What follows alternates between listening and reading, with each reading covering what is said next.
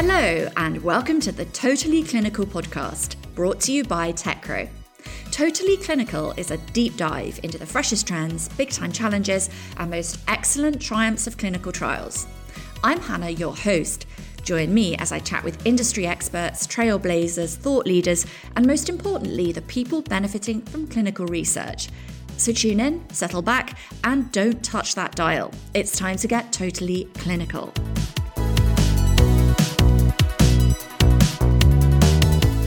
Today, Dr. Deborah Zakowski, Scientific Director at the Clarity Foundation, joins me. The foundation improves the survival and quality of life of women with ovarian cancer across the world. And Deborah is here to talk more about the groundbreaking tools that she's helped develop so women get access to best possible care, as well as why she's optimistic about the future of ovarian cancer survival rates. Welcome, Dr. Deborah. Could you start by explaining to the audience the story behind how Clarity was founded? Clarity was founded as a nonprofit organization 13 years ago by a woman named Laura Chauver, who is a PhD scientist, biotech entrepreneur, and an ovarian cancer survivor herself. When she was diagnosed a couple of years before she founded Clarity, she was really shocked that there was just no way to test her tumor to choose her treatment. And at that time, other cancers like breast and chronic myelogenous leukemia had drugs that were targeted to proteins that were activated in the tumor because they had specific gene alterations in the tumor. And so you could find patients who had those tumors just by testing the tumors. So she said, why not do the same for ovarian? And she started Clarity to facilitate access to tests that could help determine each woman's best treatment based on a tumor profile, which today we call precision medicine or biomarker testing. And her hope was that tumor profiles would not only identify the best treatments for each woman, but would also be used to enroll patients for clinical trials, thereby improving the chance of successful drug development. And indeed, she was right. In 2014, 6 years after Clarity was launched, Lynparza became the first PARP inhibitor ever approved. That's a poly-ADP ribose polymerase inhibitor for the aficionados. And the trial that led to its approval enrolled only women with inherited BRCA mutations, which are detected by a blood test, because all the science had shown that tumor cells with those kind of mutations were really susceptible to being killed by PARP inhibitors. And so this is a great example of the way that laboratory work can successfully inform a clinical development path for a drug. And there are now 3 PARP inhibitors approved for ovarian cancer treatment. But the most exciting advances in over 30 years came from the approvals of Lynparza and Zejula at the end of 2018 and early 2019 for maintenance treatment of women who had good responses to first-line platinum-based chemotherapy. You know, in the landmark trial with Lynparza, the women who got this drug have already lived more than 3 years longer without a recurrence than those who did not get it. And it's looking like there will be more women cured as a result of this treatment. That's very exciting news and shows just how far ovarian cancer treatments have come. Now, you've been very involved in creating some of the tools Clarity has to offer, like the tumor profiling report. Could you explain more about this? I became involved with Clarity at the beginning to help Laura realize her vision. We identified the appropriate test, created a tumor profiling report for the results, and explained them to patients, in some cases also to their doctors. Now, fast forward to today, and we no longer need to arrange the tumor testing because it's more routine. But we still try to get the word out about the value of this testing because it's not always performed. We don't provide medical advice, but we help patients understand their tumor testing results. We provide information about the latest treatment advances on our website and in our discussions with them. And we also help them identify clinical trials that are good matches for their clinical situation, their tumor biology, and personal preferences. And as Clarity's scientific director, I designed and oversaw the development of the tools that we built. And I also oversee a small team of talented people who make sure all of this content is scientifically credible. I also direct our efforts in collaborative research, and we have a data repository that contains the clinical histories and tumor profiling results for over 900 women who have received our services and agreed to have the data used for research purposes. And so we published a number of papers with collaborators using this database. And how does the report work? So each lab provides a report of the test results.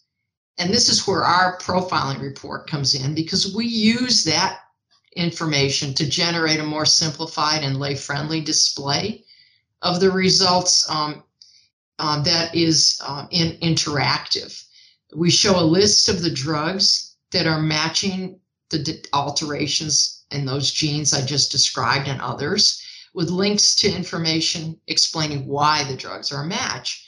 So having tumor biomarker testing is really important, because you can provide information that's useful for making decisions about standard drugs like these PARP inhibitors, or finding other options.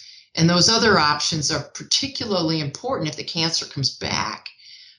These alterations can be detected to match to drugs that are approved in other cancers or maybe only available in clinical trials. So our report links to those trials, is automatically updated so that you can come back months later and get only the trials that are enrolling at that time.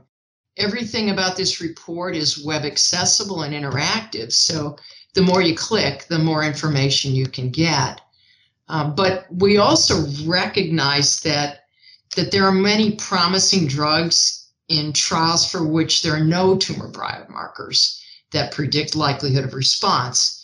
And so in fact, we may even have early clinical data to show that these trials and drugs can be more effective or better tolerated than the treatments used as standard of care. So in order to enable women to find those trials, we built an ovarian cancer specific trial finder on our website. So here at Techro, we highlight the importance of getting early access to trials, both for the physician and the patient.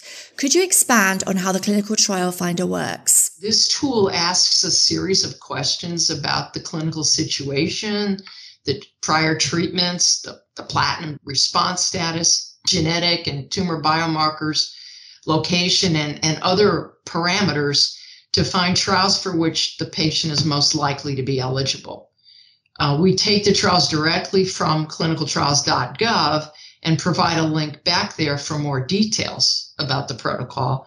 But our tool saves a lot of time by narrowing down the trial options to only those for which the patient's likely to be eligible, and eliminates the time loss and the frustration of going to a trial site and finding out that they're not eligible for those trials. So we think this time savings for the oncologist is tremendous by using our trial finder. And then there's even a more exciting part of this tool, and that is that we link the trial output from the search to any publicly reported results for the trials or for the drugs that are in the trial.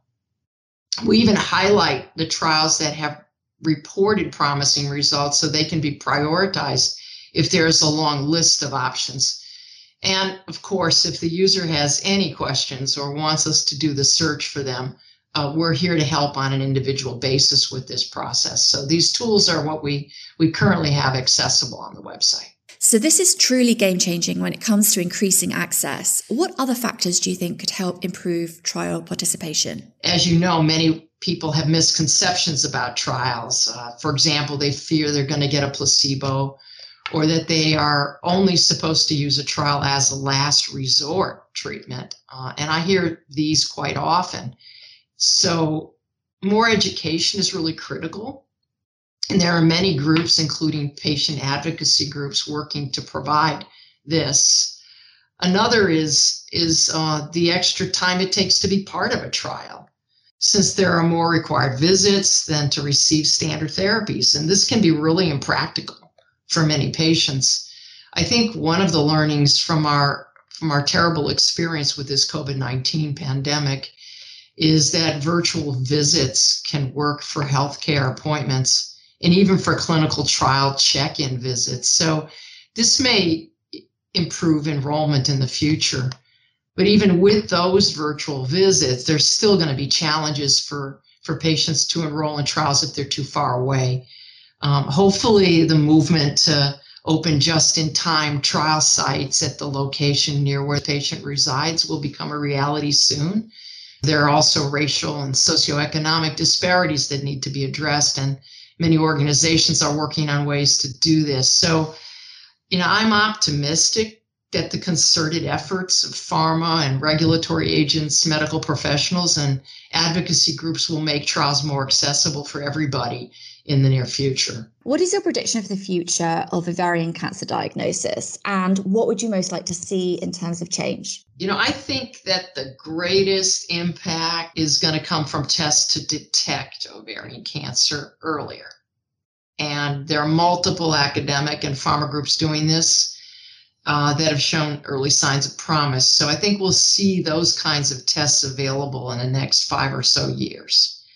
On the therapy front, I think we're going to better understand the way that ovarian cancer tumors evade the immune system, and we'll probably have better approaches to ensure that the immune system can recognize and attack tumor cells without being blocked by them. We have made incredible progress in this direction in other cancers and are finally discovering how to do this for ovarian.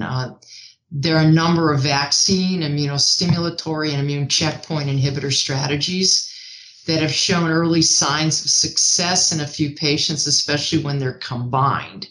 And we need to know how to match those strategies with each woman and her cancer. So for that, we're going to need to know the biomarkers that predict response. And how optimistic are you that the survival rate will increase over the next 5 to 10 years? I think we have already moved the needle on this one. I think many women who have tumors with BRCA mutations and have been able to get PARP inhibitors will live longer. We should be able to find ways to improve the effectiveness of those drugs for other women, and we'll hopefully translate that into more cures or at least longer lives. In addition, since many of the drugs being developed now are targeted to patients with specific tumor biomarkers, I can really envision a time when drugs will not be given unless the patient has a good chance to benefit from them. And since such drugs may also be easier to tolerate, women will live longer lives with what may become a chronic disease. Now, that said, I hope that in the next 10 years, we're going to no longer need most of these treatments for newly diagnosed patients, because the disease is going to be detected much earlier. Finally, what is the main message you have for those who have recently been diagnosed with ovarian cancer? There is a lot of reason for hope. And we at Clarity are here to help you navigate this new terrain. Our counselors in the Steps Through OC program can help you manage the fear and the stress that you're experiencing, and my colleagues and I in our treatment decision support program can provide additional information for your discussions about treatment options with your doctor. So please check out our website at Clarity.org and feel free to reach out to talk to one of us. Thank you, Dr. Deborah, for sharing your message of hope with us and explaining more about the incredible tools available to support women at the Clarity Foundation. And that's your dose of Totally Clinical. For all the listeners out there, you can follow Techro on Twitter. The handle is @TechroOfficial, LinkedIn and Facebook, and subscribe to our YouTube channel. And of course, download the Totally Clinical podcast on Apple, Spotify and Google. See you on your next visit, and remember to bring your friends. Thanks for listening. Goodbye.